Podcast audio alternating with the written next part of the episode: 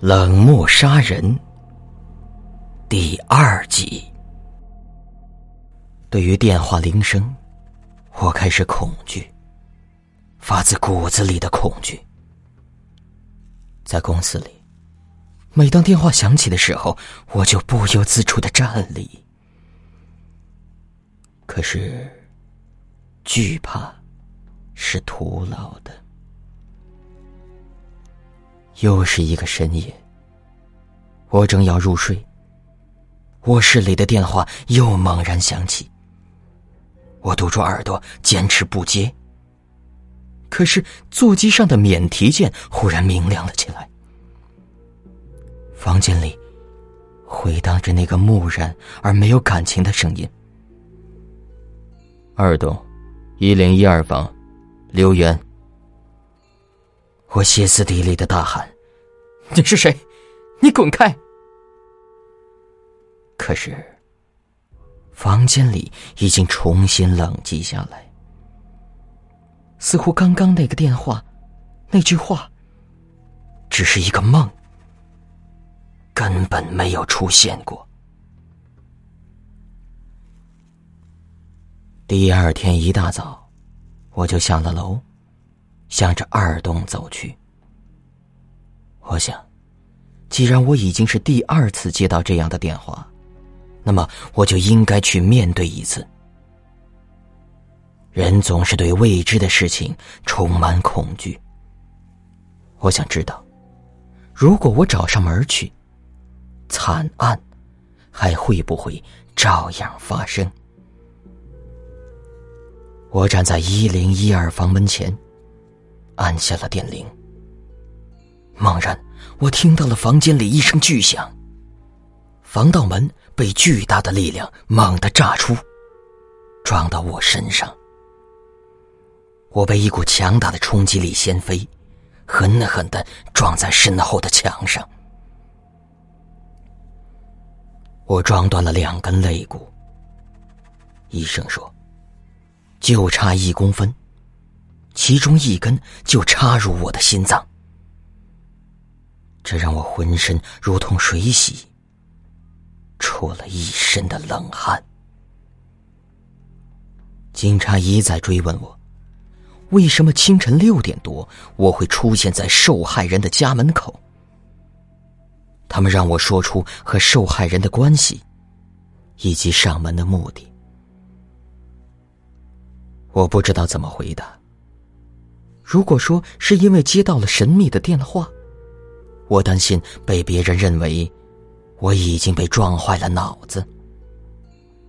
同时，我从警察的口中得到了一零一二房间主人的消息：他没有死，只是被炸成重伤。事情的起因是他的房间里煤气管道泄漏。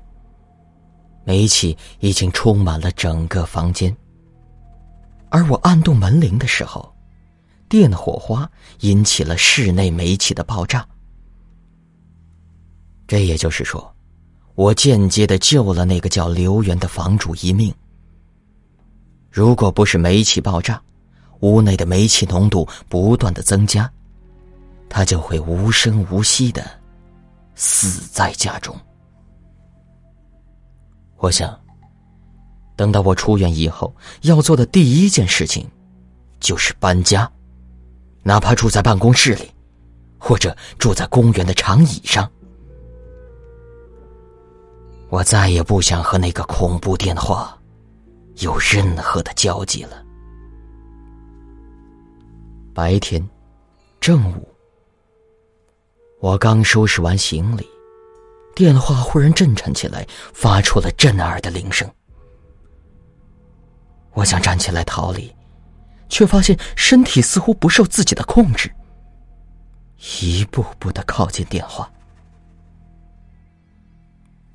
我的手僵硬的抓住了话筒，而话筒里依然是那个木然的声音：“西区四栋六幺二，赫然。”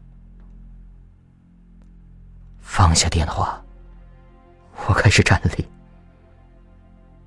我不想再和这些事情有任何的瓜葛。我的肋骨隐隐作痛。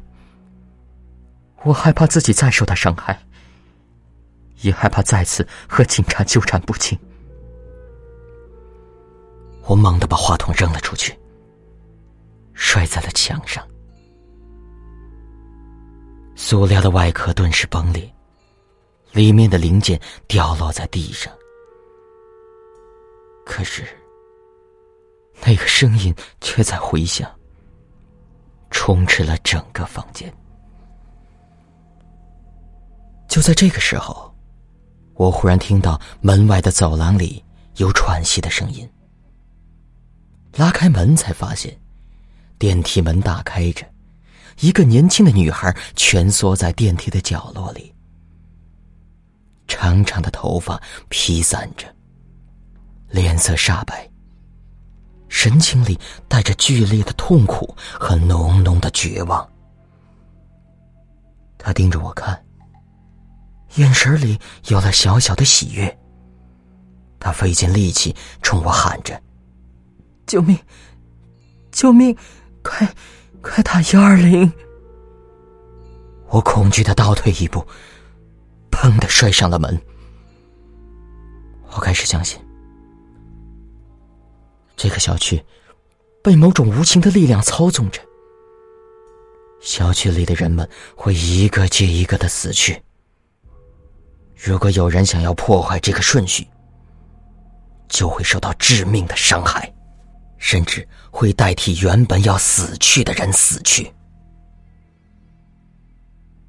我被巨大的恐惧攫住了，说什么也不敢再去拨打电话。我在心里安慰着自己：“赵小满，不是你不肯打电话，是你的电话已经摔坏了。”这是没办法的事儿啊！门外渐渐没了声音，我的心一点点的放下。我想，也许有人坐电梯发现了他，打了幺二零，他就得救了。可是很快门外又嘈杂了起来，我拉开门向外看。看到了警察、医生，还有小区的保安。那个和我相熟的保安看到我，一脸忧虑。姐，刚才在电梯里死了个女孩子，她好年轻啊。面对着空荡荡的屋子，破碎的电话筒，我无法忍住我内心的恐慌。门外的嘈杂。已经结束，整个楼上似乎只有我一个人存在着。我有种不好的预感，越来越强烈。我猛然从沙发上站起，提起包准备出门。我什么都不要了，也什么都不管了，我只想迅速离开这个鬼地方，越快越好。当我拉住防盗门把手的时候，耳朵里听到了轻微的噼啪的声音，一根入户的电线忽然无缘由的断落了，掉在了防盗门的手上。我觉得浑身猛地剧痛，意识脱离了自己的身体，隐约的。在我的意识里出现了一幅画面：一个年轻的女孩，一把抓起正在响铃的电话。电话里，一个木然的声音说道：“西区四栋幺幺三房，赵小曼。”那个女孩撇撇嘴，把电话扔到了一边。继续坐在沙发上看电视。我知道，我的结局已经注定。我不是被别人所杀，而是被冷漠所杀。我的冷漠和其他人的冷漠。